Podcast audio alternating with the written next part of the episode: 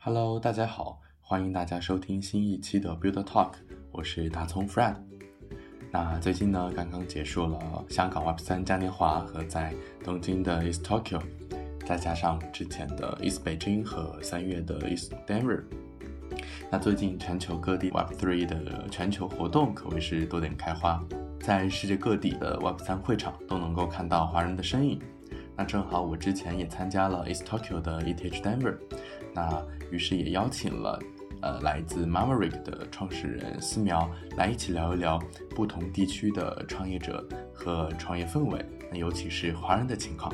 那本次的嘉宾思苗是 Marmaric Crypto 的 founder 和 CIO。那毕业于耶鲁大学，创立 Marmaric 之前，在桥水基金工作过三年。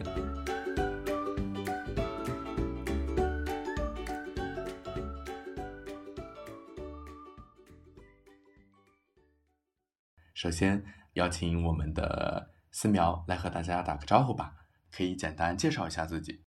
呃，大家好，我是思苗。然后就像刚刚 Fred 讲的，我之前是在耶鲁大学。读那个经济、政治、哲学，然后毕业之后在桥水基金有工作，做宏观方面的研究。然后我们 Maverick Crypto 的话，主要是专注于投资，嗯，加密货币领域，包括各大的这个大家比较耳熟能详的赛道，Web 三、NFT 相关的应用、落地场景，嗯，DeFi 等等。那我们是一个一二级混投的这么一个基金，目前是 base 在深圳。好的，谢谢思苗。那呃，就是提到创立的一二级混投的 Maverick，那其实很好奇哈，就是呃，之前你是在桥水基金工作过嘛？那最开始是什么样的一个契机去接触到了像 Web 三区块链的领域？那可不可以去分享一下之前的一个职业的情况？对，嗯，好，其实我就是接触区块链最早应该是在是在呃一七一八年的时候，有认识的朋友在做 ICU 的项目。不过那个时候可能因为我自己不是技术背景出身的，对这个呃以太坊的比较技术方面的东西了解和关注的都少一些。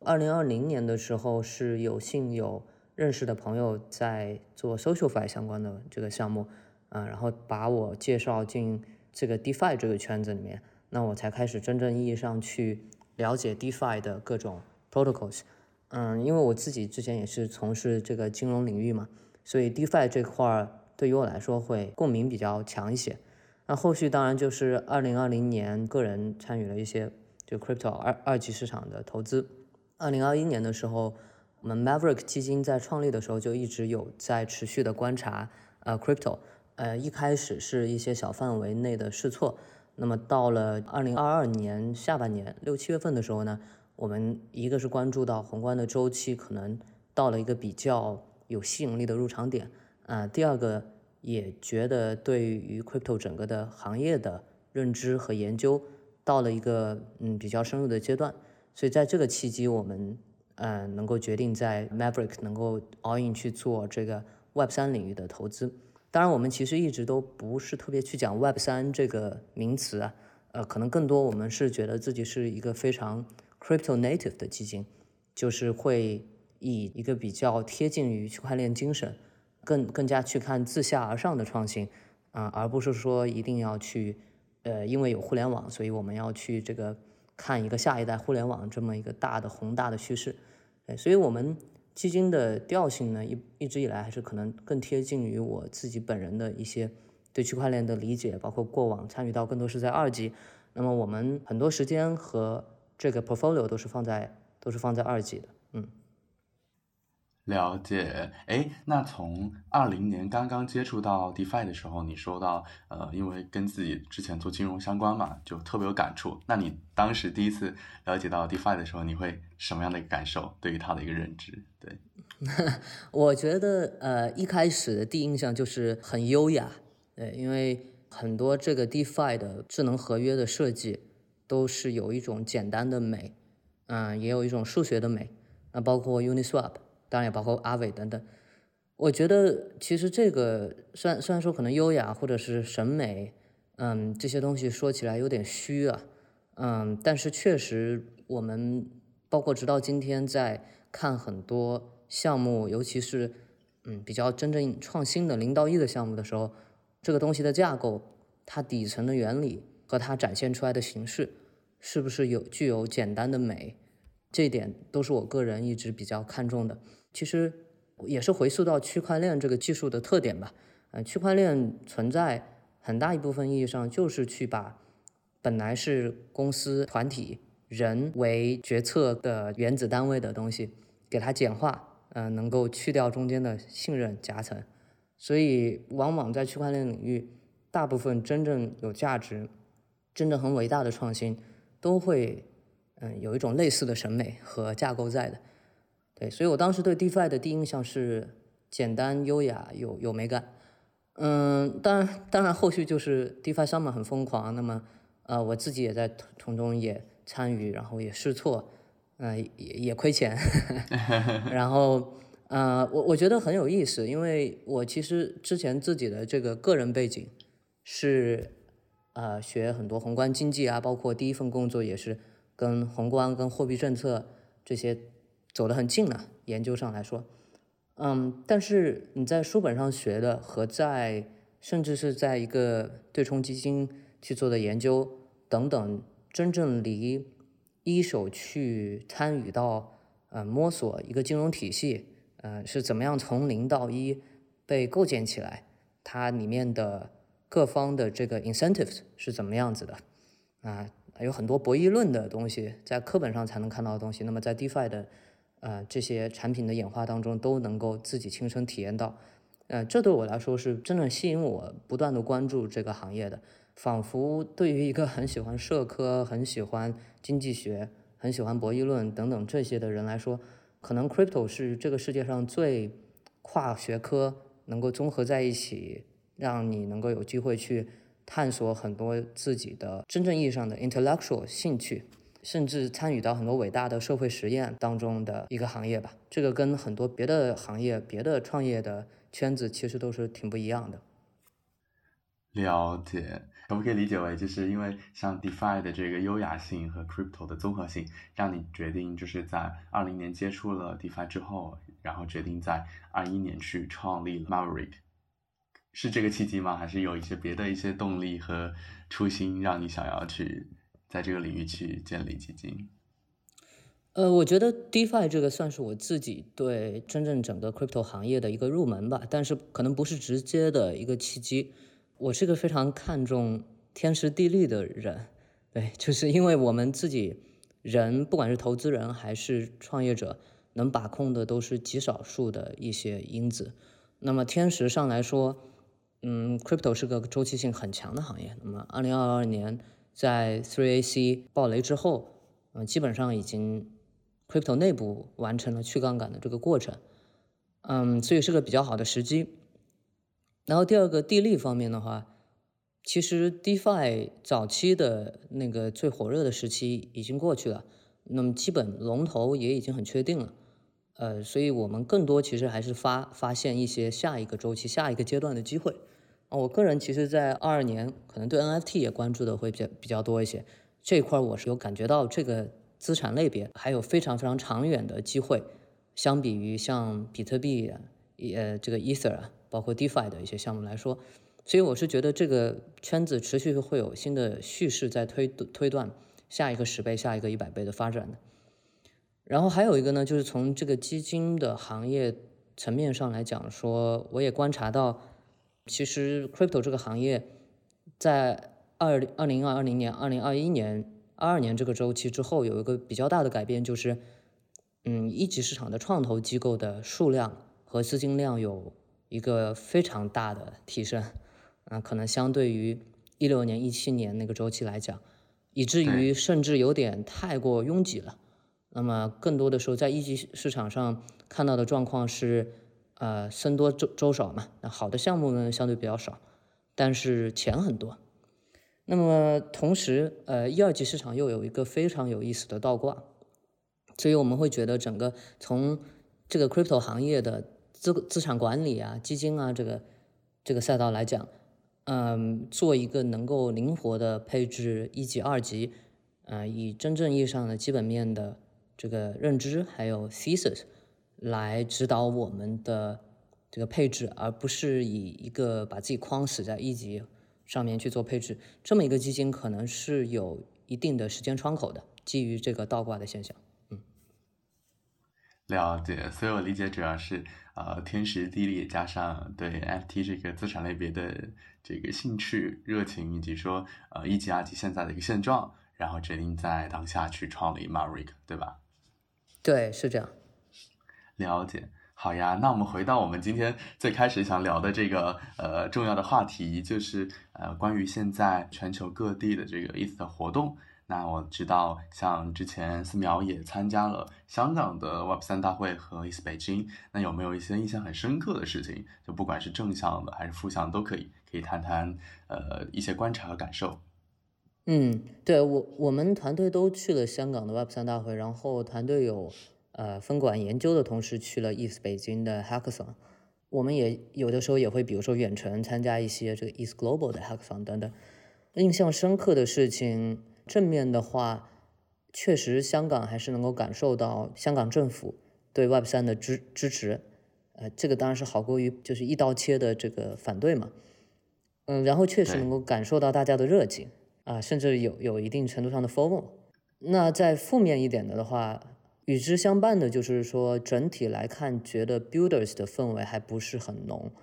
那这个可能就是更多是香港的。if 北京的话，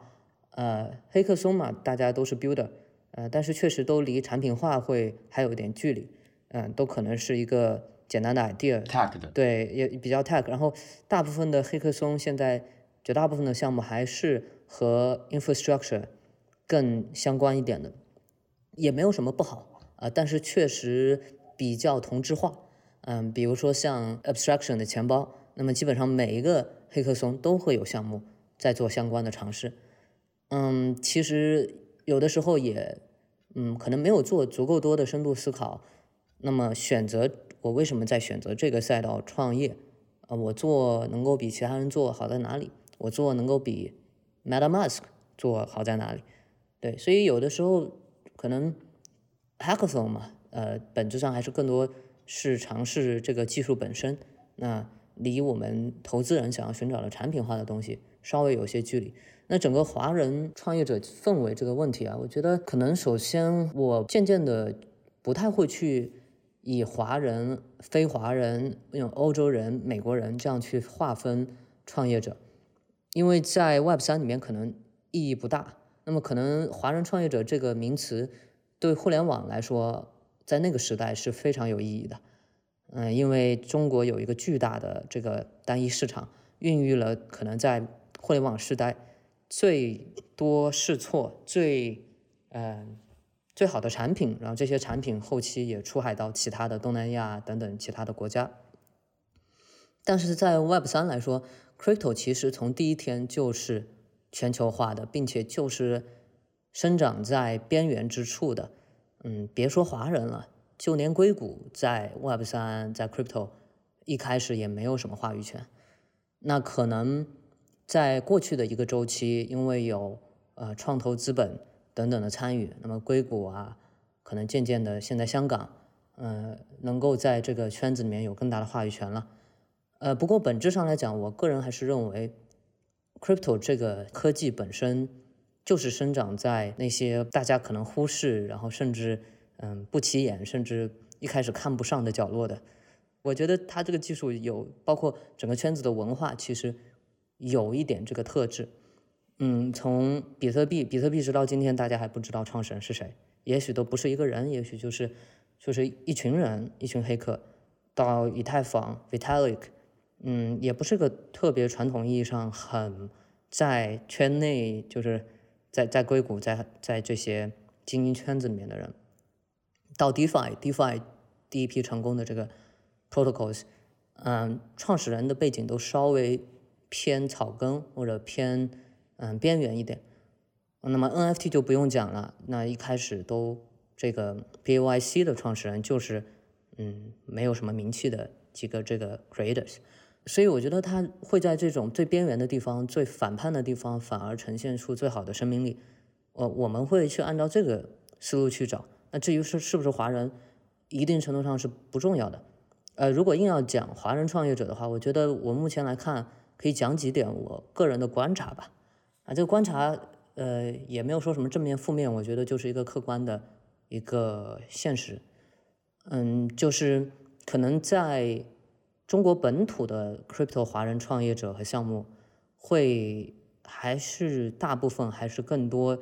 嗯，来源于 Web 二大厂，嗯，或者是传统的这个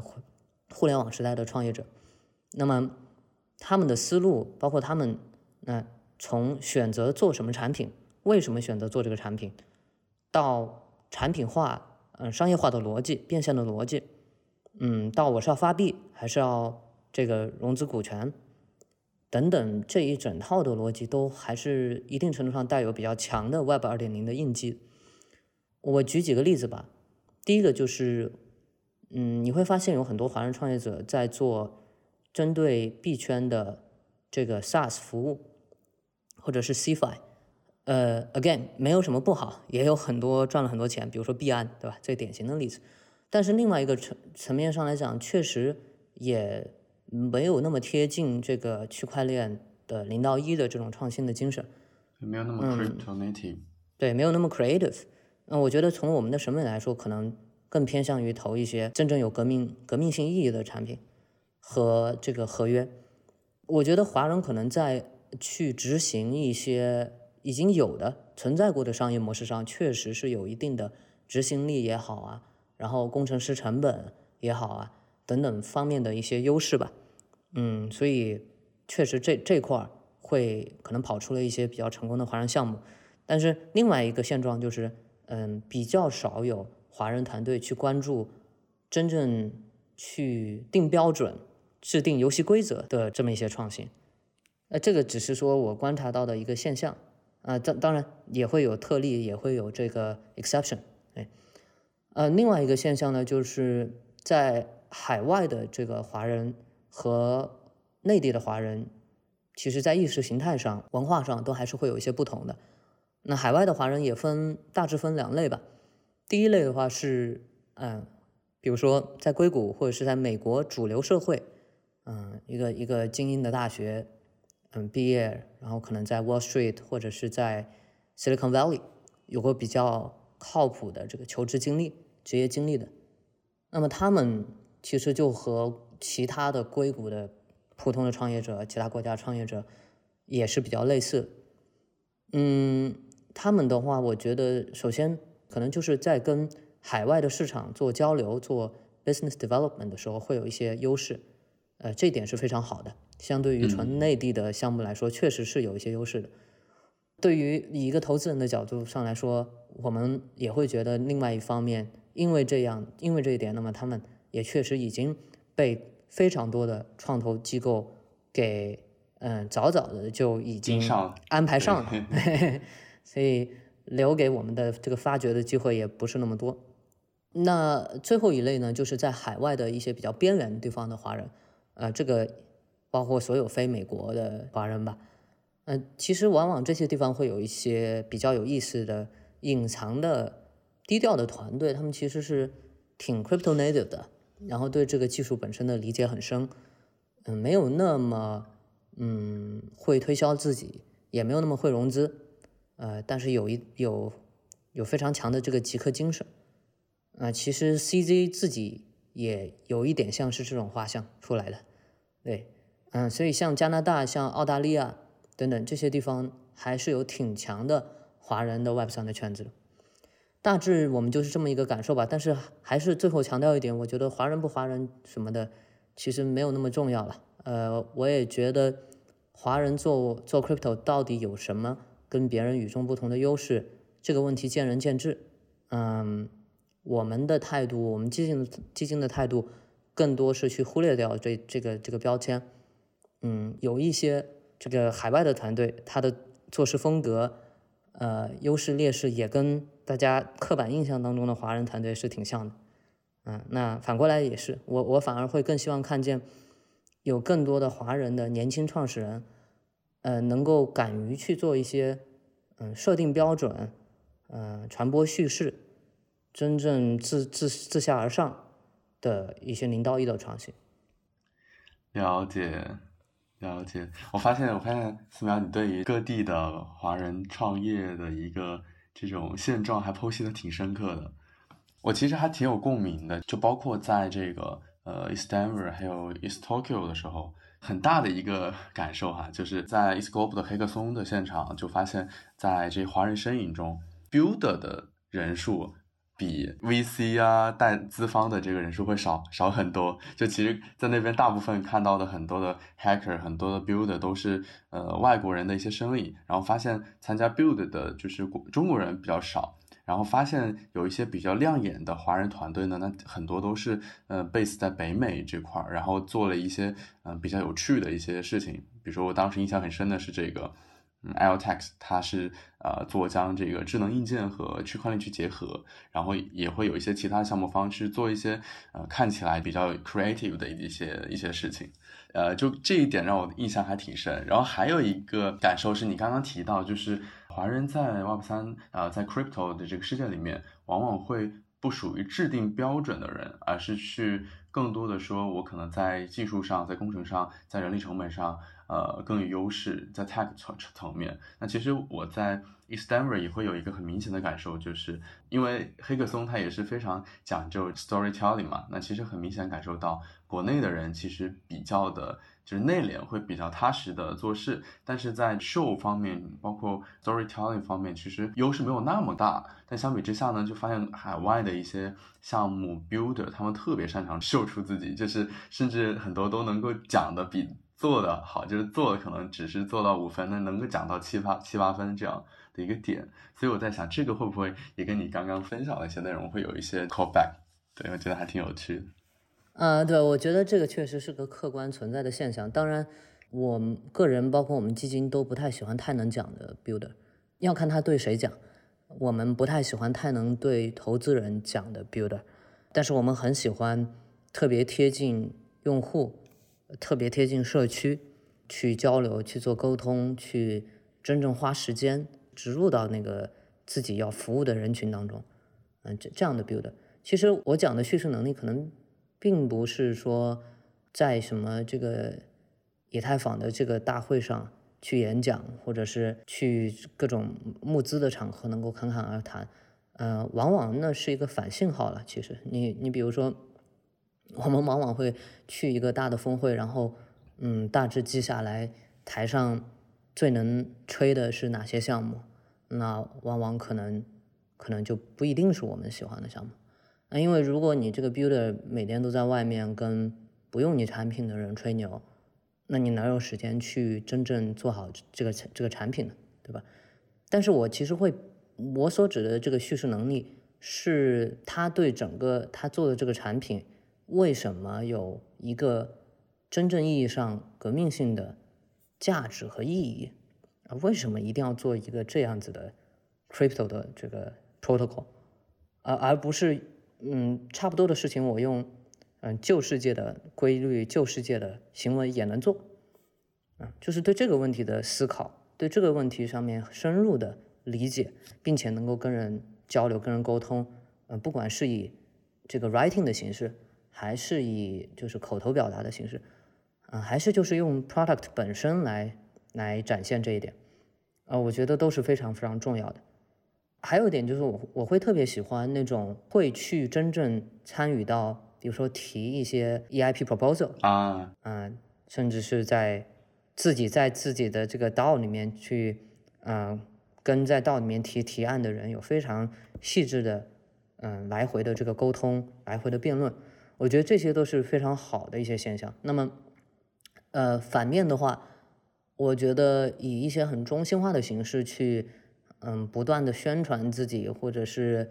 太过于想要显得自己特别有叙事能力，反而也是个不好的这个信号。那这个在华人里面，在非华人里面，其实都是一样的。呃，我觉得真诚是最重要的。一个一个 builder，一个 founder，我们再去。了解他是一个什么样的人，这个团队是什么样的人的时候，嗯，非常重要的一点一点就是我能不能，嗯，把他的行为，把他的说的这个观点，做的产品，他在不同情况下做出的选择，他跟谁选择一起同行，那么他链上做了什么，我们都会去挖的一清二楚的。那么你有的时候会发现，有些 founder 他根本就没有什么链上的踪迹，啊，我觉得这个就是这这种就是不行。所以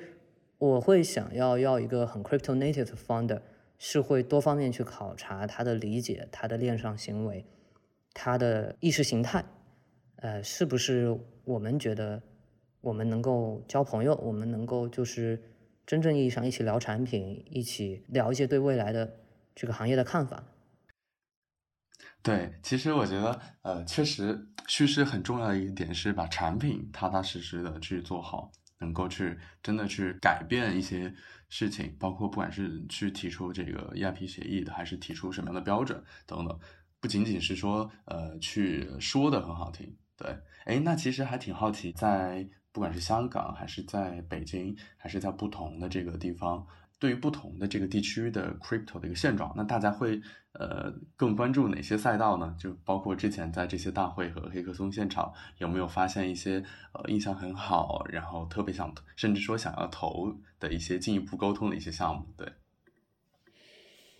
嗯，对，这是两个问题嘛。首先就是黑客松和大会的现场，大家关注的重点，嗯，因为其实这个得回到谁在组织这些黑客松和大会，谁在出钱嘛。谁是赞助方？那么大会的目的是什么？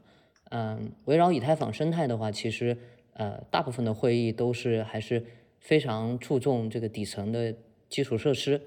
然后围绕以太坊的一些重重要的升级，呃，然后呢就是各大家 VC 嗯自己的一些 thesis 和他们热门想投的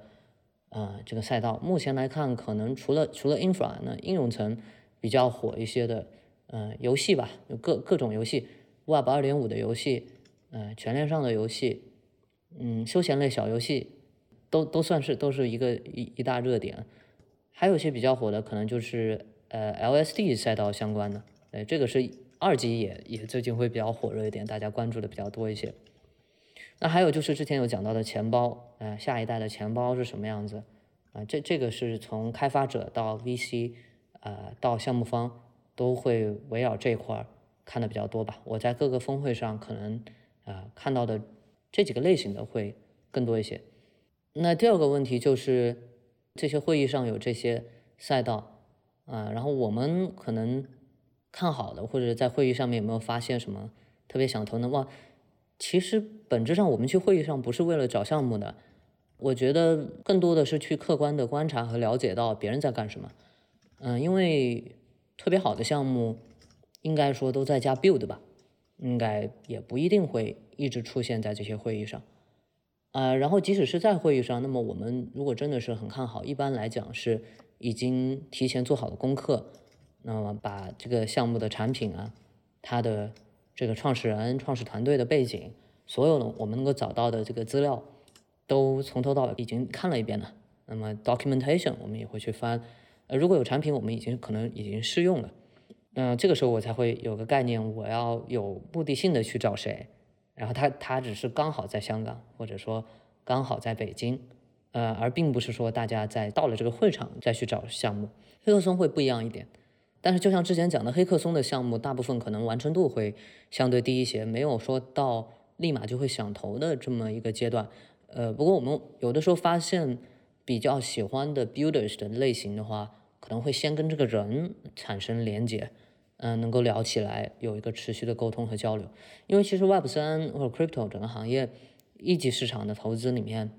哦，一二级都是最大的风险是人，呃，人是不是诚实，呃，是不是有足够有这个自我驱动能力，能够在熊市的时候不断 build，不断不断的不放弃，啊，他们是不是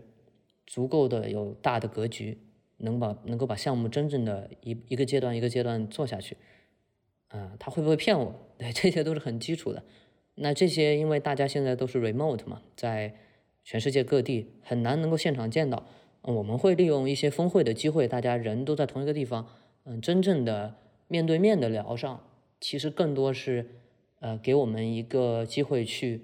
嗯面对面的沟通和相处的方式来。感知这个创始人这个团队是怎么样的，呃，会不会有一些奇怪的事情发生？然后我们会会用这个去排掉一些雷点。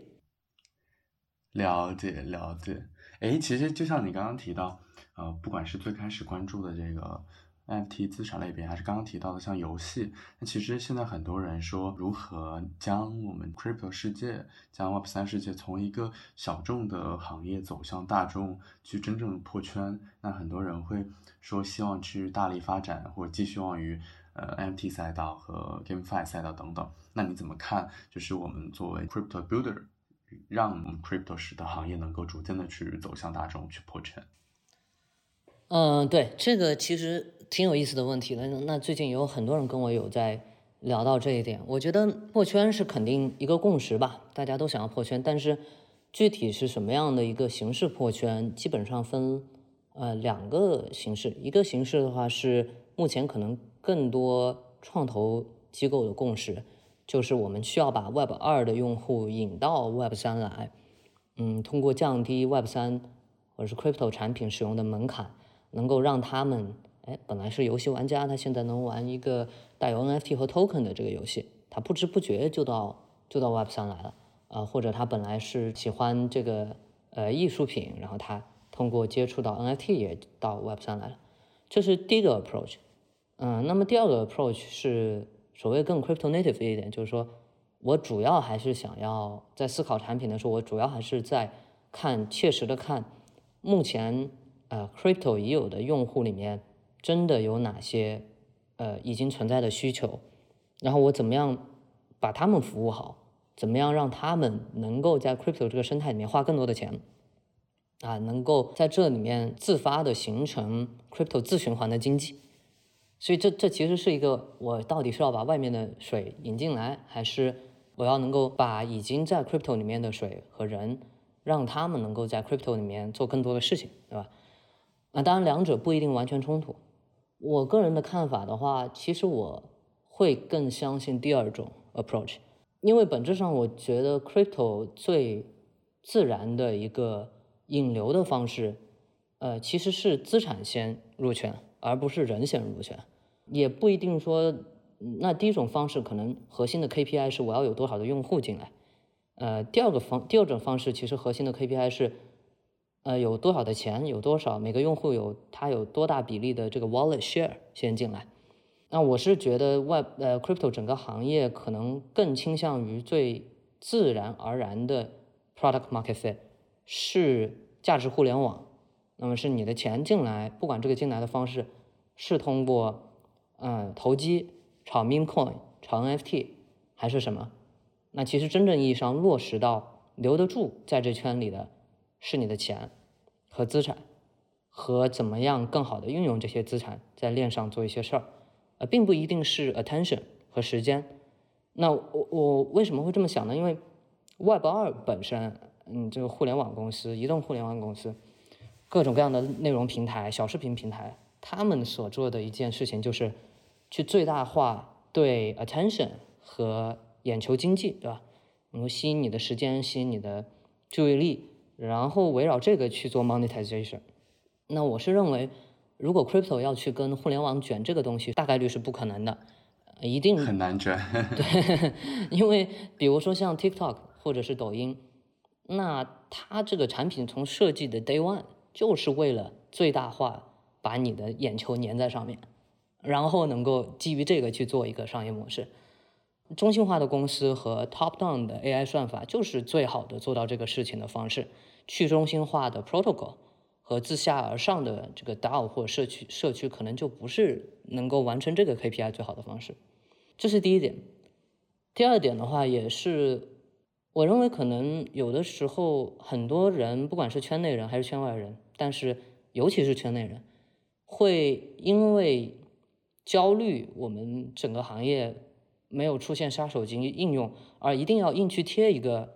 呃，能够吸引来足够多的人、足够多流量的应用。那么这个其实是个非常 Web 二点零的思路，就是流量为大的这么一个思路。那其实不是说要做流量高的应用才是杀手级的应用，大部分的 Web 三的产品的特点都是流量跟 Web 二没得比，但是单用户价值极其的高。嗯，那么这里面它会切合到 Web 三整个行业的。就是金金融性啊，能够自由的发行资产、炒作这个资产。我觉得其实没太有必要对于 Web 三的杀手级应用这件事情感到非常 insecure，就是很很心虚吧。那可能很多不管是 builders 还是投资人都会因为这一点而回答不了 LP 的问题，嗯，就会很很心虚。我觉得没有必要。我觉得现实情况是，其实行业早就有杀手级应用了，只不过这个杀手级应用某种意义上来说太革命性了，太跳脱了公司呃股权。主权国家等等这些叙事，所以大家很难去认可他们就是那些杀手级应用。举几个例子，比特币它为什么不是一个杀手级应用呢？在比特币之前，从来没有出现过一个能够让全世界任何地方的人不通过主权国家的限制就能够点对点交易、保存自己的资产的这么一个网络。以太坊为什么不是杀手级应用呢？哪怕只能在上面发行资产。那么，让每一个人都能够拥有自由发行资产的权利，这本身就是个非常伟大的发明。嗯，至于发行的资产用来干什么，从某种意义上来说，它其实都不见得在这个阶段重要。我只是知道，它可能开放了一个非常大的可能性，一一一个空白的这个区间，能够让各种各样的人去试图试错，呃，能够用这个智能合约的特性做到各种各样的事情。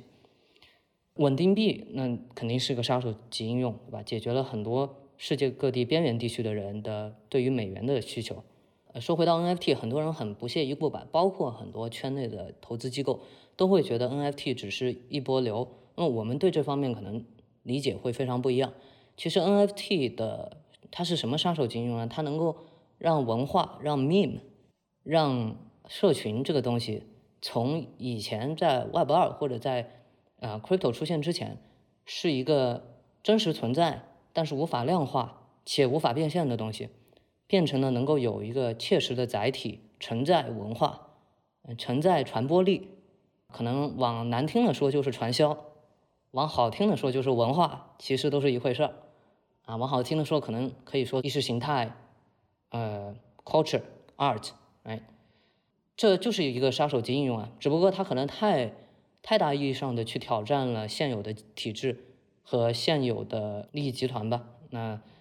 所以大家会去回避谈论它，所以我我觉得可能因为我个人在这个上面没有觉得很 insecure，我没有觉得 crypto 没有杀手级应用，所以我也不会去说一定要怎么样把 Web 二的用户带进来破圈。我个人可能最后补充一点啊，就是你是没有办法去强迫没有需求的人一定要。用你的产品的，这这个我觉得是一个很多 Web 二点五的产品需要面对的一个壁垒吧。就是呃，很多人说是因为用户不用，是因为啊钱包不够简单，是因为区块链太复杂了，我让他们看不到区块链，他们就用了。我觉得很大程度上可能是因为其实这个世界上现在为止有很多人可能对这些高度金融化、高度波动性很大的产品。就没有太强的需求，你可以通过一些 tokenization 的形式，让一部分的玩家能够在一段时间进入到玩你这个应用，但是如果它底层没有持续性对这个应用的需求，是很难真正意义上的留存他们的。相反，我我们的 approach 可能更多的是，我认为随着比如说地缘政治的冲突越来越多。随着各个国家内部的啊社会不公平越来越大，呃社会阶层的这个固化越来越严重，随着新时代的人嗯越来越的能够 natively 的使用一些这个互联网的产品、crypto 的产品、虚拟的这个娱乐方式，我觉得越来越多的年轻人、下一代的人会自然而然的认为，在以太坊上能够开始自己的人生是一件很酷的事情。我能在这里，不管是跟我的朋友一起 ape meme coin，还是玩 DeFi，可能对于很多年轻人来说，DeFi 会成为他们的呃这个财商教育啊，而不是什么高中或大学的财商课。那我能在上面持有 NFT，我能在上面玩一些游戏，这个可能才是我们 crypto 整个行业真正自然而然的用户。那么他们会一批一批进来，取决于他们的年龄层，取决于他们对这件事情的认知。还有，甚至取决于他们在现实的世界过得有多惨。有多需要有一个虚拟的土地、虚拟的世界，让他们能从零开始，嗯，跟别人一起同一起跑线去打破可能天生的阶阶层的限制。嗯，那么 crypto 有很多这种散户造富的故事，很多人会觉得这是陷阱啊，不应该鼓鼓励大家去这个炒币或者怎么样。我会觉得，其实每一代人最终往上爬的这个动机都来源于比较和看到你的 peers 当中有一群人通过早期参与到一个行业，参与到一个新的范式，而能够 get ahead in life，能够突破到一些突破掉一些之前的限制。呃，这是一个非常正常的事情，从古到今都是这样的。那么这也是一个产业不断的渗透到大众当中的一个一个自然而然的过程。但是总结下来的话，就是我们会偏向于更多的是去理智的观察，到底有哪些原生的用户行为正在自下而上的涌现，而不是说去自上而下的说，我认为。用户想要个什么东西？我认为，因为我在 Web 二看到有社交，我在 Web 二看到有流量入口，有有这个那个，那我们做个 Web 三版本的东西，啊，差不多，但是 slightly better。然后我要去把它 C 叉给 Web 二的用户。我认为这可能是一个比较自相情愿的这么一个 approach。对我知道这个可能会比较，嗯，反共识或者甚至有点。得罪人，但是确实我们是觉得提供一些跟市场上主流的看法不一样吧，呃，然后呢，我觉得其实这如果如果是持有这样的想法，可能会更容易保持乐观，在一个熊市的周期里面，对，不容易那么心急。对，其实刚刚提到大家对于杀手级应用的一个质疑，我也在想，就是当人们在提为什么没有出现杀手级应用这个问题的时候，其实本质上还是把。Web 二的那一套，就是对于杀手级应用的定义，就可能是像啊美团啊，像字节，我们出来一些呃 App 类的产品，然后它是属于这种杀手级的应用，而不是像我们啊金融的这个体系的新的货币体系啊新的基建场景的搭建，它是应用级。我觉得可能是还是带着 Web 二的思维再去看 Web 三为什么没有出现 Web 二这样的应用，对。对对，你说的很对，对我刚刚也是这么讲嘛，所以其中还是还是在模仿 Web 二，就是还是在算算一笔什么账呢？就是有多少人进来，他们留存多百分之多少，留存完了之后，每个人单用户价值多少，我能给他以一个什么样的 P/E ratio 估值，因此这个生意值多大？这当然是一个思路了，我我认为是，但是确实也需要认识到，这个世界上有价值的东西不一定都是长这样的，那么。啊，黄金不长这样，比特币不长这样，以太坊不长这样。其实有很多 crypto 的这个 A P P 是没有办法算现金流的，但这不是一个问题。你本身 N F T 没有现金流，但是文化有没有价值？有价值啊！我让它流通起来有没有价值？有价值，有流动性溢价，很正常。我我觉得可能还是底层不同背景的投资人可能对什么是价值，嗯，什么是基本面，不同的资产。这个 asset class 不同的资产类别，它的本质是什么？我以什么样的这个尺子去衡量它？在在这个框架的问题上，其实会有蛮大的分歧的。呃，这也是为什么这个行业这个市场很有趣。嗯，因因为有分歧，所以才会有呃错误的定价。嗯，所以才会有对于这些资产怎么样估值的范式转变，才会有阿尔法。对，非共识的地方才会有阿尔法。对。对，其实就像你刚刚提到什么是价值，就最近 AI 也很火嘛，很多人会 form AI。那其实 AI 它是一个全民皆知的一个未来的一个现象，就大家都能懂，因为它是一个生产力的一个提升。但是 Web 三它更多的是一个生产和一个制度的一个变革，就是从旧的体系向新的体系的一个变革。那其实，在制度这些方面的一个更迭的话，那自然就有旧秩序的维。维护和新秩序的崛起，以及说很多人可能没有自己的需求，可能没有必要去要到一个新的一个秩序里面去去使用场景，这个可能是大家呃现在很快的很多人去转向 AI 去或者说认为 Web 三没有创造实际价值的一个点。然后哎，关于这个点，我还想问问你怎么看？就是现在不管是各个 VC 机构，包括呃许多项目方都纷纷在 form AI 这样一个点，怎么样看待 AI？这样一个赛道现在的一个情况和未来的发展，嗯，对，那先回答最简单的这个狭义的问题啊，就是怎么看大家 formal AI 的问题。嗯，很正常嘛，每嗯大家做各种事情都会有自己面临的切实的压力。呃，因为资本市场是有周期的，那么从 LP 到呃 GP，嗯到项目方都会受这个风口的影响。呃，所以我觉得首先是很正常，平常心的看待呗。我不会因为大家去 formal 了，说别的投资人或者项目方都去转型做 AI 了，就觉得是对 crypto 是坏事。其实根本就不相关，也没有说什么好事坏事，客观肯定是抢抢走了一定的关注度和和资本，嗯，但是对于还相信 crypto 的投资人来说，这也带来了很多的机会，对吧？如果大家都抢着投 crypto 的 deals，嗯，那确实也没有什么太大的升值空间了。我们自己其实没太疯某 AI 这一块儿，我觉得就像你说的，它是确实肉眼可见对生产力带来了很大的这个革新。不过，确实，我个人是认为，生产力的革新，呃，产生变化的速率越大，人们对于生产关系改变的诉求其实会越大。对，如果说今天 Web 三或者 Crypto，大部分人会觉得没啥用，是因为什么？是因为传统的这个公司制，传统的这一套利益分发的体系，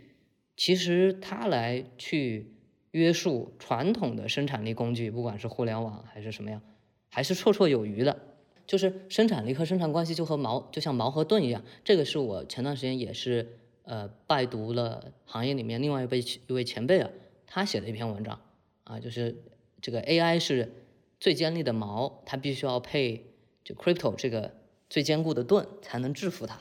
对你其实想在这个工业时代的时候。那么工厂的这个生生产力形式可能就搭配一个呃中心化的这个公司就可以了。那在互联网时代，因为互联网的这个对生产力的提升啊，那可能对应产生了互联网平台啊，这个大公司他们这么一种形式来去协调创作者、协调观众、协调广告方等等多方的利益。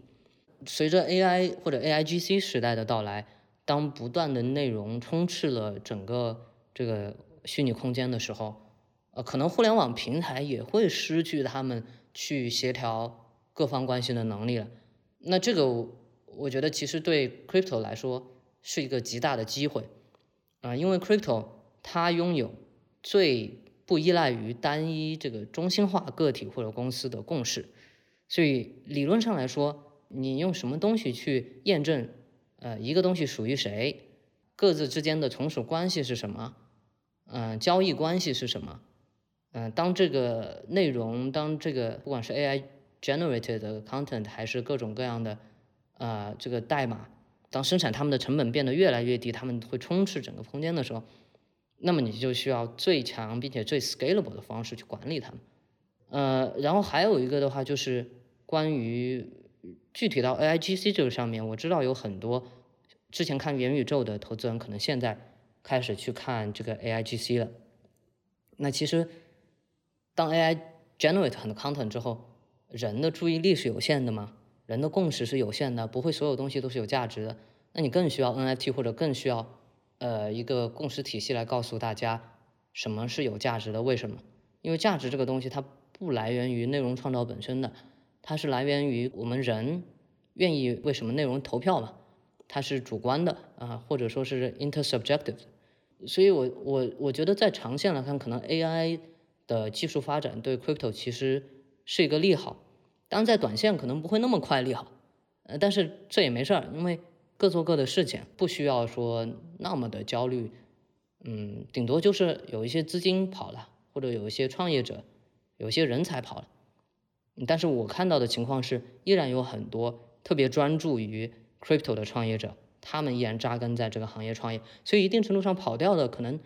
是比较容易追风口的项目。那其实跑掉了也关系也不大，对，甚至可能会降低对于投资人来说会降低噪音。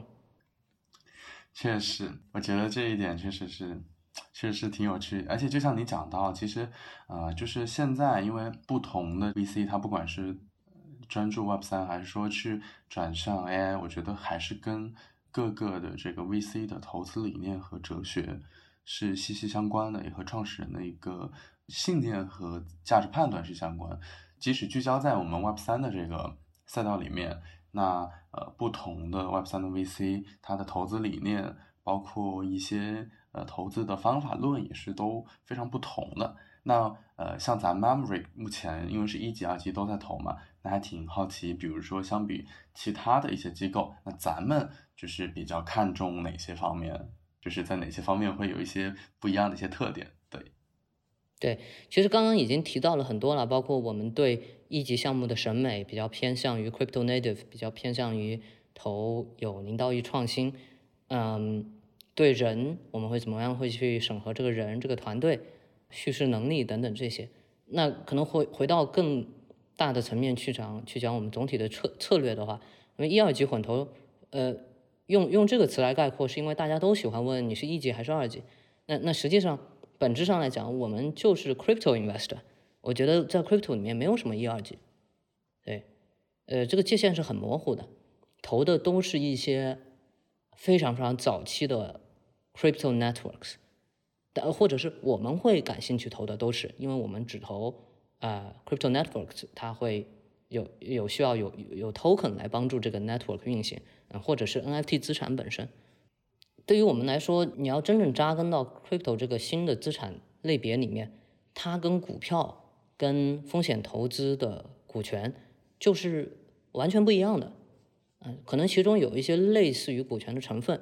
但是更多的很多时候，你看一个项目的代币，它用得好的话，它会同时代表治理权，代表在这个生态里面，这个代币就像那个润滑剂一样，能够让整个生态的各个这个利益相关者，呃。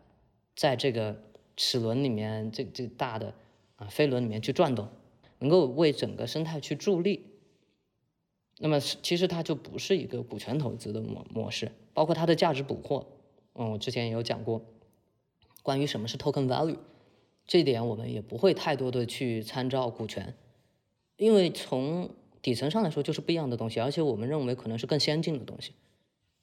嗯，它能够。不仅是代表简单的所有权和分红权，而是一个混合的呃一个 token 的这个角色，在整个 crypto network 里面。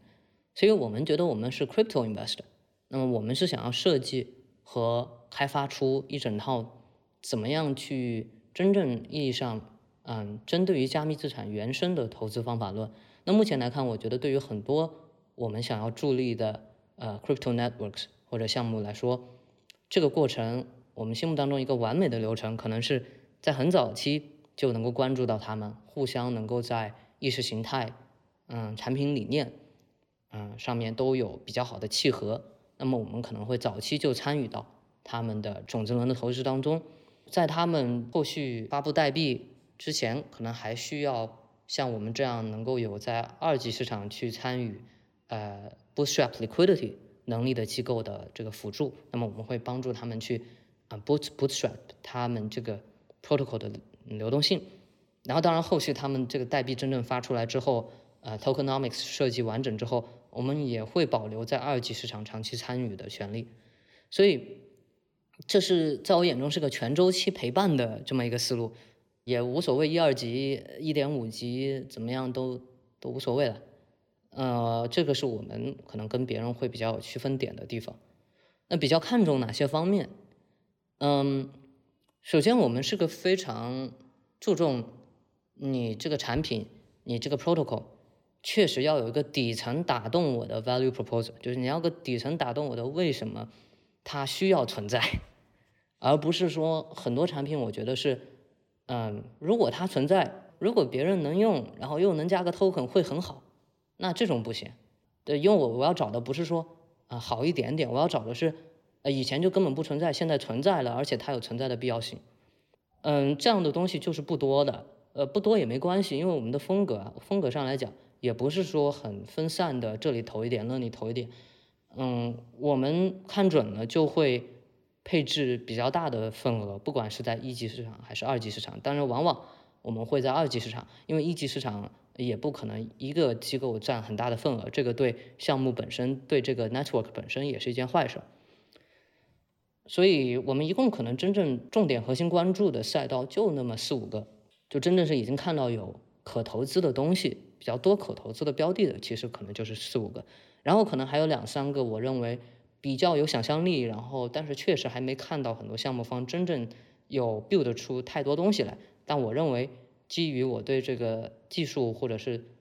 对一些应用场景的理解，我认为会有机会的。这样类型的赛道可能又有那么两三个，我们都可以具体聊这些赛道啊。但是整体上来讲，我们还是比较 based on 去底层，基于第一性原则去思考区块链适合做什么，有什么是区块链能做，别的都不能做的，而且它做的能是真的是一个新的东西，并且我还希望它是一个很优雅的形式呈这个呈现出来。了解，了解。所以我理解，其实更多的是一种全周期的陪伴嘛。那那如果说具体涉及到这个二级这一块儿，因为最近像呃 Mimi Coin 各种的秘密币都非常火嘛，那怎么样看待像二级中这种基本面投资和资金面投资的一些冲突呢？在投的时候，对，嗯，对，就是首先会觉得有这个冲突啊。是因为大家对什么是基本面投资的定义还是非常去对标传统的金融资产类别。你比如说，可能对基本面投资的理解是这个东西的账得算得过来，它是有产品的啊。那那么是，这就是有的东西它的基本面就不是一个产品。你比如说一个朋克啊，Punk，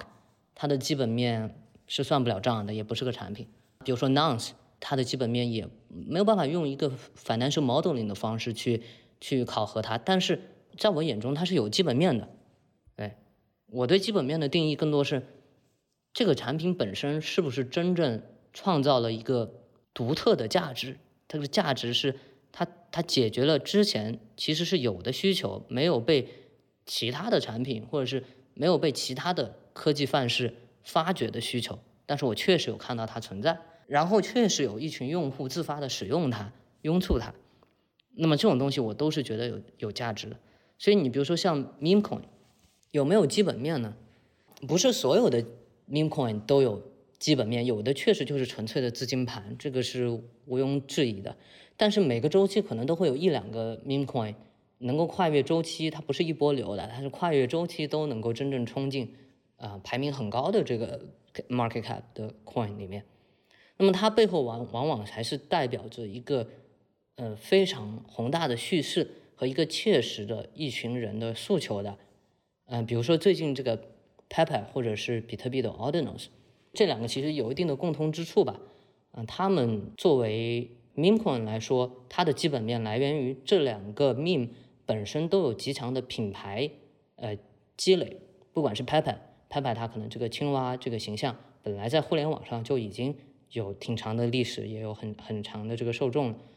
嗯，还是 Ordinals，它贴非常的能够去切入到比特币社区的人群。那比特币可能是整个 crypto asset 里面品牌价值最强的一个一个币，这是它作为 meme coin 的这个基本面。嗯，那么另一部分的基本面是它确实有在回应一个切实的瓶颈和行业行业痛点。你比如说。像 Ordinals，它回应的行业痛点就是比特币缺乏一个新的叙事，然后比特币的矿工的商业模式随着减半的来临，随着价格一直低迷，其实是面临挑战的。比特币就这么没有叙事的继续下去吗？那肯定不会，它一定是会事情有个嗯自然而然的发展的，不是空穴来潮嘛，它肯定是有痛点有需求的。那比如像 Pepper 的话，我觉得是来源于一个痛点就是。呃，围绕以太坊为核心的生态，已经从一七一八年的就是万众创新，然后自自下而上的这个创新，变得越来越僵化了。什么路线图都是自上而下 V 神定好了，然后围绕着 V 神和以太坊基金会的投资人、项目方，嗯，比较就是 很多时候圈内的朋友会说，哎，你这个项目很清真啊，哎，你这个项目。很这个以太坊原教旨主义啊，对吧？这是什么意思呢？就是有大部分的项目，高估值的项目，目前都越来越被投资人和被核心的这个圈层给清点了。嗯，这个里面是有很多缺乏效率的东西的啊。一旦一个行业出现清点啊，出出现这个太 predictable，那么它就已经开始僵化。那所以僵化的结果就是散户只能去接盘在二级市场。嗯，当然聪明的散户都不愿意接盘了。不不聪明的散户接了几次盘也也不想接了，所以大家会去冲 meme coin 是很正常的一个现象，而且可能是会持续的一个现象。随着以太坊和 EVM 社区整个生态越来越层级分明吧，哎，就像作为我们这种基金，呃，我都会觉得，哎，我去投 EVM 一些正统性很强的项目有什么意义呢？呃，都是呃一个圈层套一个圈层，能够分到我们这儿的时候还有多少 upside？对吧？这是个很现实的问题，所以我非常能理解为什么大家会去炒作他们。然后我也觉得这背后也代表着一定程度上的这个资金面、情绪面，嗯，存在都是有都是有道理的。就是 crypto 这个市场的魅力，尤其在二级市场，魅力就在于它把所有的这个英雄、呃枭雄、嗯所有的在庙堂之上的人和在江湖里不服气的人啊，都能够自由的。在这个市场里面表达自己的情绪，表达自己的呃 preference，用钱投票，然后这些东西都能够实时的反映到二级市场的这个价格上面，这是一件非常非常 fascinating 的事情。我觉得对于我个人来讲，这个我们能有一个这样的市场存在，我认为肯定是一个是一个伟大的发明。对，老老实老实来讲，那我觉得对于很多传统背景来的投资人来说，这是有挑战性的，要去理解它、适应它、不抱怨它，哎，但是我我觉得这就是这个事情的魅力所在。我其实非常喜欢看到有这样的呃板块出现，呃，所有带着不同投资理念的人，不管是散户，不管是草根还是还是机构，嗯，不管你是长线的还是短线的，都能够在这个市场上以自己的逻辑赚到钱，或者凭本事亏钱，然后在这个过程当中。获得娱乐价值，获得一些情绪价值，嗯，或者是获得一些惨痛的教训，这这就是这个市场的魅力。对，其实，嗯，我的观察也比较类似。我觉得，呃，区块链世界它是一个秩序重组和呃重新去跨越阶级的一个，在当下的世界中还比较相对有机会的一个世界。对，然后这个也是很多人都会问我，包括 LP 会问我，哎，你们这个行业创造什么价值？那当然，我首先会回答他，我之前有提到的，创造了很多价值，只不过传统的眼光下看上去他们不像是价值。那那这个就是你用什么尺子去衡量的问题了。我个人认为，呃，有很多底层的发明是非常有价值。那我会讲的第二句话就是，就算你觉得没创造价值，它能够让全世界的财富。有一个渠道重新分配，这本身没有存在的价值吗？对吧？我觉得它是有存在的价值的，呃，就是让这个世界更有趣，让大家的这个阶级上升的渠道能够更不那么僵化吧。这个本身也是一种价值。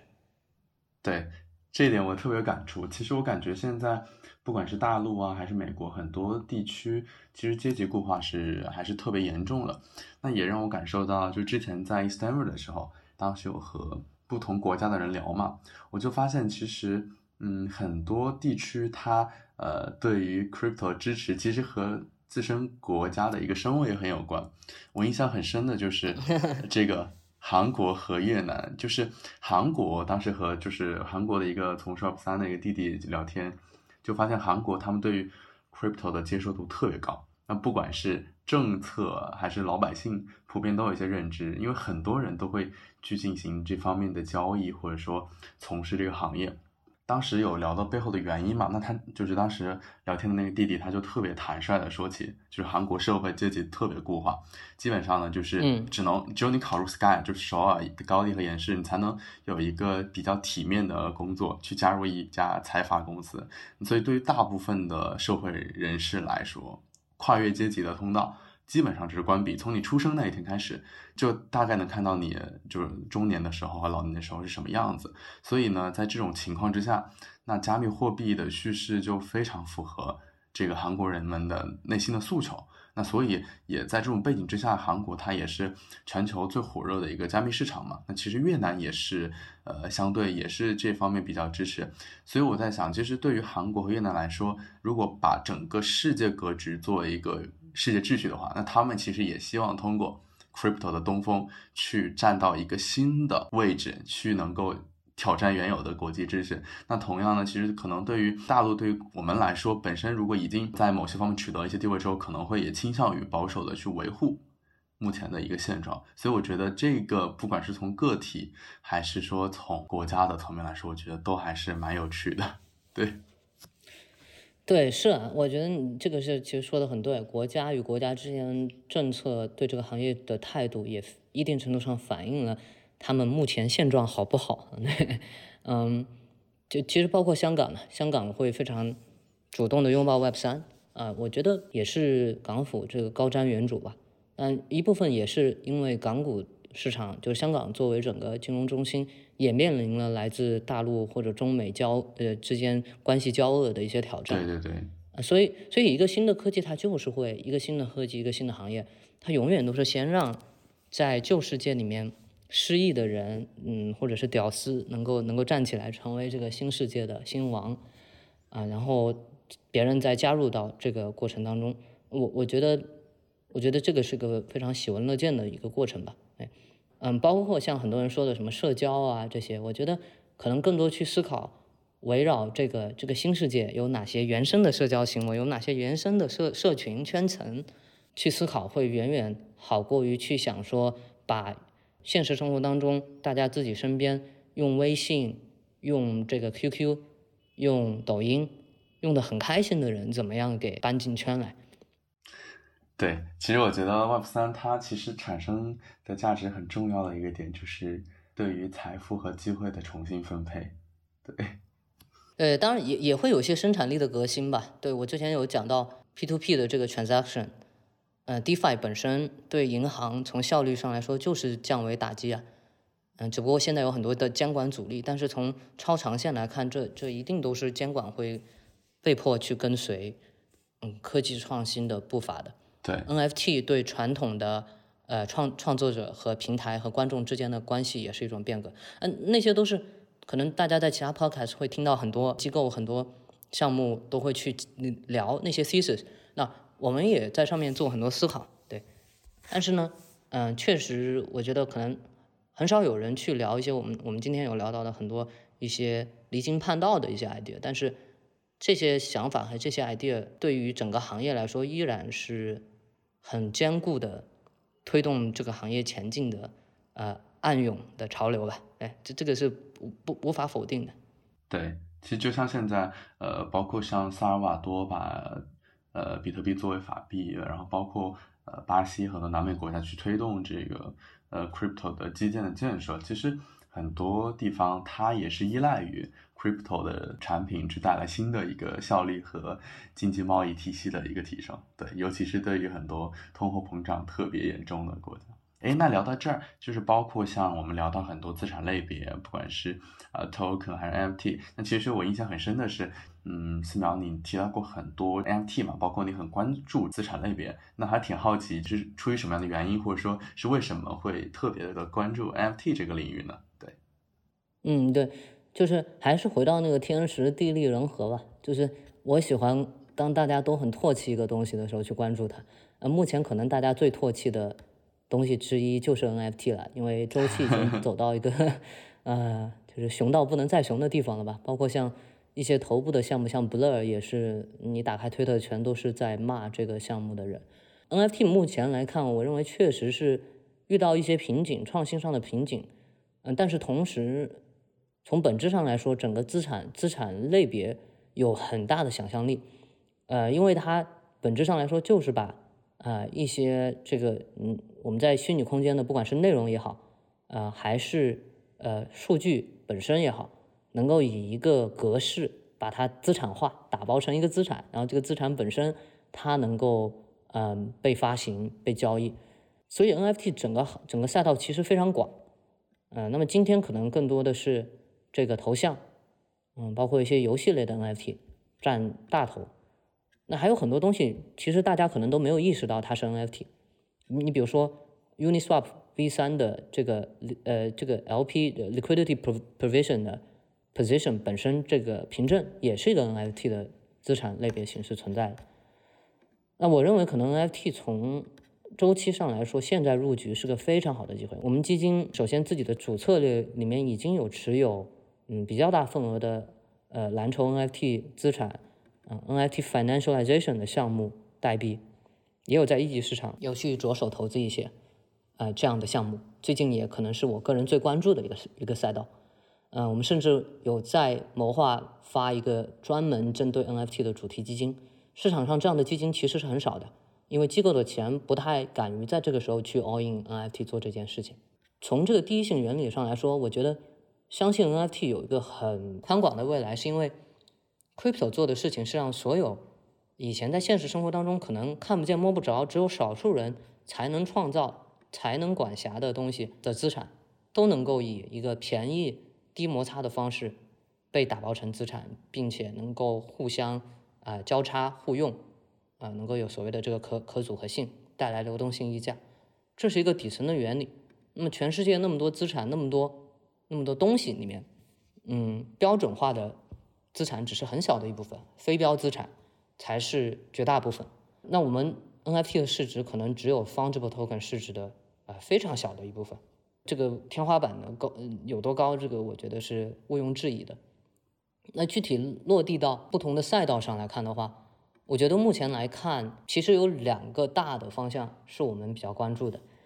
第一个方向是针对已经存在的 NFT 类别，怎么样做好他们相关的提高呃流动性、提高资金利用率、提高能够在此基础上去释放杠杆的能力。那所谓的就是这个 marketplace NFT financialization 等等这个类别。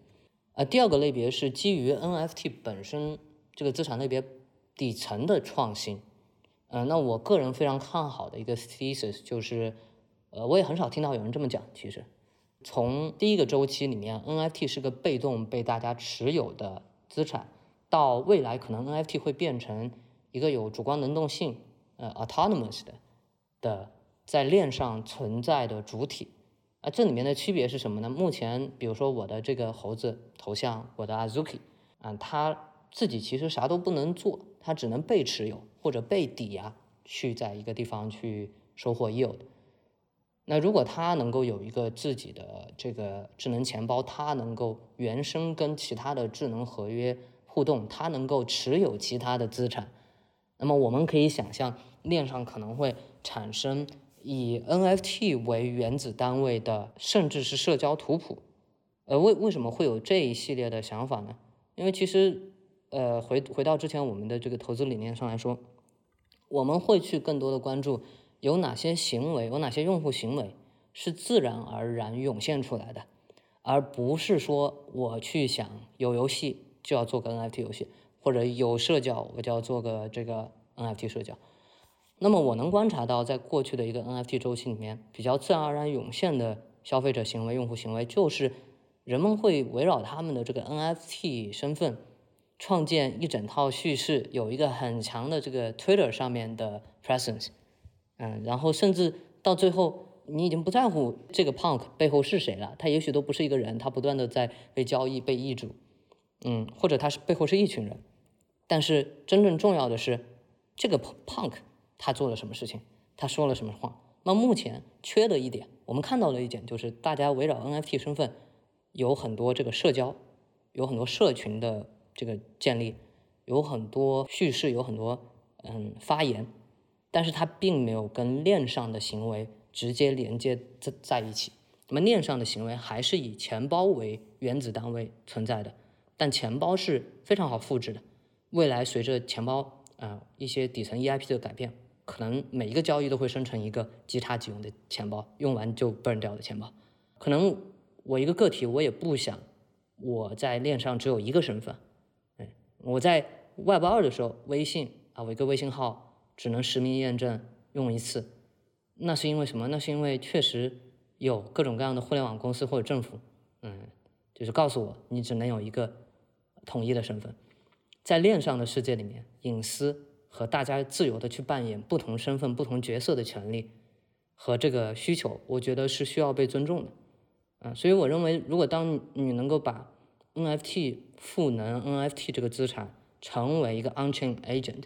然后它能做到更多的事情，它甚至能跟 AIGC 产生的内容产生交互的话，那么我们会看到一个新的 social graph，嗯，存在。呃，这个 social graph 的原子单位是 NFT。而且不是现在的这种 NFT，可能是一个 programmable autonomous 的 NFT。另外，我也比较看好就是 NFT 和 DAO 的结合。那以后有很多的这个 protocols 和 crypto network，我觉得治理的单位都会以 NFT 为单位，而不是 ERC20 的 token。因为除了 DeFi 之外，其他任何的落地场景、人、身份和社群，那其实都是 NFT，因为它有个视觉的。那么一个一个一个代表在哪里，会更适合去做那个媒介的。那我们已经渐渐看到，比如说像 Nounce，Nounce 应该是呃这个熊市周期里面跑出来创新比较多的一个道。那它是以一个 NFT 发行的形式来 bootstrap 这个道，来能够增长它的道。那我觉得以后会有越来越多的嗯社群，越来越多的 network 是以这个方向为导向的。啊，当然还有。这个游戏类 NFT 啊，还有各种各样下一代的 Crypto Art，呃，这些我觉得包括很多人讲的 Utility NFT 啊，Soulbound Token 这些，我觉得都是很有意思的一些方向，我们也都有在关注。嗯，总体而言，NFT 是处于一个可能就需要那么一点点的底层的创新和一群人推动共识往那个方向发展，那么就可以解锁更多。更多样化的这个创新，嗯，会有更多的团队能够围绕 NFT 做出有意思的应用来。呃，目前你说要再去发一个 PFP，其实很无聊了，也很难做。我们可能关注这些，嗯，赛道会相对比较多一点。呃，然后呢，也觉得的确现在是一个极好的去 all in 入局 NFT 整个大的资产类别的机会。了解，确实，我感觉像现在在熊市里面，呃，想要 all in one three 的这种个体和基金没有那么的常见。哎，那你觉得就是当前 MT 的熊市这样的一个表现，然后的一个困境，你觉得是什么样的原因导致的呢？你说，以及是以及说，你觉得在接下来的近期或者中期的一段时间，你觉得可能会有哪些呃破局的一些方式，或者说一些契机，就是观察到一些项目啊，各种的都可以。嗯，原因的话，最底层的原因就是本来就没有需求嘛，这个就是最底层的原因。还了之前牛市周期的债，之前的价格虚高，嗯，是因为大家都 FOMO。那那因为 NIT 这个资产的流动性很差，所以当流动性很差的时候，其实绝对的资金量不多，但是价格的涨幅会非常的夸张。那么当这个周期反过来的时候，负向螺旋也也是一样的。呃，然后第二个呢的话，就是可能。可能间接的 Blur 的存在加速了这个过程。那很多人都会说 Blur 带崩了 NFT 蓝筹 NFT 市场。嗯，其实不是它带崩了蓝筹 NFT 市场，是因为有它的存在。原来大家是根本不知道这个市场的需求，这个市场在哪儿，这这市场的 demand 底线在哪儿。你不卖，我不卖，我就不知道这个资产的真实的价格是什么。交易量那么小的情况下，价格其实是没有充分的被发现的嘛。那有了 Blur 出现的时候，流动性更好了。哎，那么有更多的交易发生了，有更多的挂单出现了，大家会发现，大家才会发现，等一下，好像那边有人用这么低的价格卖出去了，哇，原来我手上这个资产，我以为以为值二十个以太坊，哇，现在只值十八个了，那我十七卖出去，赶紧赶紧脱手，它会有一个互相这个 race to bottom 的这个行为，直到达到一个平衡点，就是真真正正有长线想要持有的买家 step in，他说。这个价格买朋克，我就是会买，你卖多少我都会买，那么那么价格就撑住了，对吧？所以我认为这个可能是短期一个让市场呈现阴跌啊，或者是不断走向 capitulation 的这个这个这个直接的原因，呃，但是它不是病根，病根还是缺乏对于这些资产的需求。为什么缺乏需求呢？嗯，因为缺乏共识，我该怎么样去呃给这些资产估值？嗯，没有谁说得清楚的。那这是所有的投机类资产的共性。嗯，所以那像很多头像确实是投机性会比较重一点。呃，有什么样的这个转机呢？首先，宏观的大的整个行业流动性和资金面的改善，这个是一个必要条件。那么现在我们觉得，可能已经相对于去年去年会好很多了。嗯，但是其实不仅是 NFT，所有的中小市值代币，即使是在今年主流代币呃领涨的情况下，他们依然是相对比较萎靡的。呃，这块儿我觉得我们应该临近那个转折点。啊，第二个 NFT 赛道本身的话，啊，可能还是需要情绪触底。那现在我觉得我们也越来越接近了，因为现在呃玩 NFT 的大户，你看像 Franklin，包括像麻吉，啊，他们都是抱怨声比较大，甚至呃要退圈了。呃，像一些撸空头的也开始骂 Blur，或者是骂各种各样的项目方不干事儿。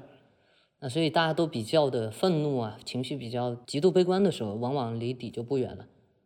那至于什么时候完全是见底，呃，这个确实不好说，也没太有必要去预测这件事情。有什么样的契机呢？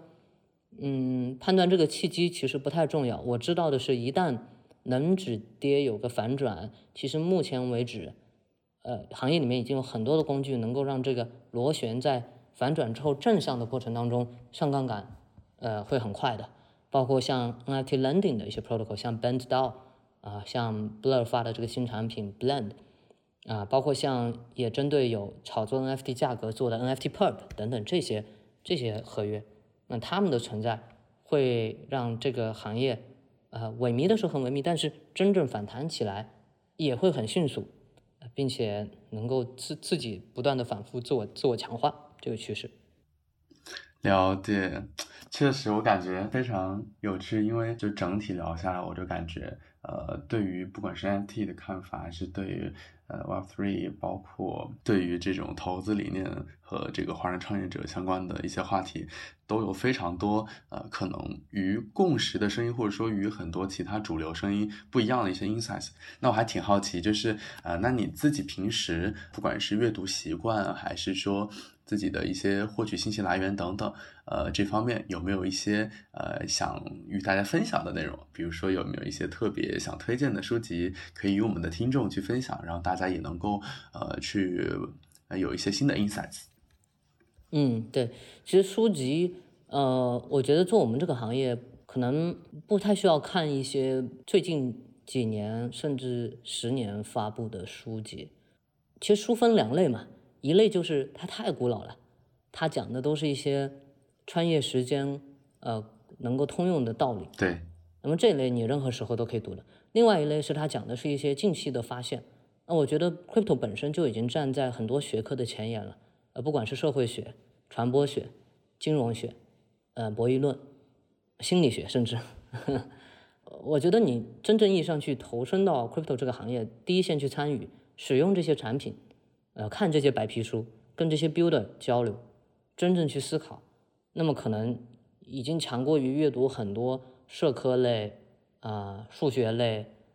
等等的其他很多类别的最近这么十年的一些著作了。那么经典上面的话，我个人其实特别喜欢看政治哲学类的书，因为我本科的时候是呃这方面会学的比较多一些，我自己也更感兴趣了。嗯，那西方政治呃哲学的那几个老了的死了的白人，对吧？都会去读一些，因为我觉得你去看这些人写的书，会，嗯，我觉得对创始人其实是尤其有用的，因为很多时候，很多关于公司治理，关于怎么样治理一个 community，crypto 的很，尤其在 crypto 里面，很多关于治理的问题，它就不是新问题，它是呃几千年前的古人就已经在探讨的问题，一直存在的问题，对，对。你去读这个柏拉图，你去读卢梭，啊，你去读康德，这些人探讨的话题，或者是中国古代的，呃，一些政治学的名家，对吧？他们讨论的话题，你去读《沉思录》等等，这些东西会让你觉得，首先，一个是不孤单，尤其是 founder，会觉得有共鸣，呃，第二个呢是让你觉得自己。啊，很渺小，也没什么特别的，因为我我们每个人现在不管是 founder 还是投资人，我们要面临的任何问题，管理层面啊、治理层面，呃、创新等等这些，或者是修炼自己的心理啊，嗯，这些层面的难题，其实都是每一代人都会去面对的。然后你会发现，原来很多年前就有人思考过我在思考的东西，啊，而且他们都已经告诉我了是怎么一回事儿。呃，我觉得读这些东西会对人的心态会有非常大的帮助吧。嗯，其他的书籍也没有什么特别好推荐的，我觉得就是自己感兴趣什么就多读一点，或者不一定也不一定是书或者电影，有的电影有的影视作品也非常的也非常的有价值，嗯，也非常的能告诉你一些社会现状、一些人的心理。总总体而言，我还是觉得做 crypto 这个行业确实对文理教育、对博雅教育、对这个跨学科思考的能力是有非常高的要求的。嗯，所以就是基本上能够随着自己的兴趣。广泛的阅读，广泛的参与，不要太很多迷信近代的人写的东西吧。这可能是我唯一 能够提的一个一个一个提醒。哎，好的，好的，谢谢寺庙的分享。对于我们的很多听众来说，呃，分享了很多呃，可能是偏经典的读物。因为其实书就像寺庙所说，分两类嘛，一类就是比较偏近代、比较偏现在的一些工具类的书。那工具类的书的话，可能。不管是随着时间流逝，抗衰老性，以及说它的一个实践性，可能不一定有我们在 crypto 世界里面去真正的遨游、去实操来感受和提炼的更加的多。那另外一方面呢，就是这类的经典的书籍，不管是像比较呃这个政治类、哲学类、社科类，然后以及说和这个文理交叉的一些学科的一些书，经典的书籍，可能是能。呃，跨越时间周期去给予我们陪伴的一些书籍。对我，我觉得可能说的比较极端一点啊，可能五十年以后我们回头看过去的二十年、三十年，有有有哪一个文档能够在哲学、在社会学上，甚至在呃金融学上青史留名？我觉得是比特币的白皮书，可能不是真的，真的，可能不是任何其他的。学界的教授或者是研究人员写的任何的书，我觉得回头可能，呃，几十年之后我们回头看会是这样的。所以大家处在这个行业，嗯，这也是激动人心的部分呢。我们真的是可能是在接触一些未来会具有啊跨跨时代的定义能力的这么一些作品和思想当中。对，非常同意，就是真正找到抗半衰期强。抗这个半衰期，呃，比较久的，能够呃跨越时间周期的一些书籍，可能对于我们的长期来说，成长来说是很有帮助的。是的，是的，嗯。好呀，那非常开心，非常感谢，呃，这这一次寺庙参加我们的 Build Talk，然后呃，整一场的聊聊天聊的都非常的通畅，然后也非常的有 insights。那呃，在这次期节目的最后，然后如果我们听众朋友们有任何的问题和想要讨论的话题，都非常欢迎在我们的评论区去留言和互动。呃，如果是比较有趣的一些问题，然后我们也会去在评论区去解答。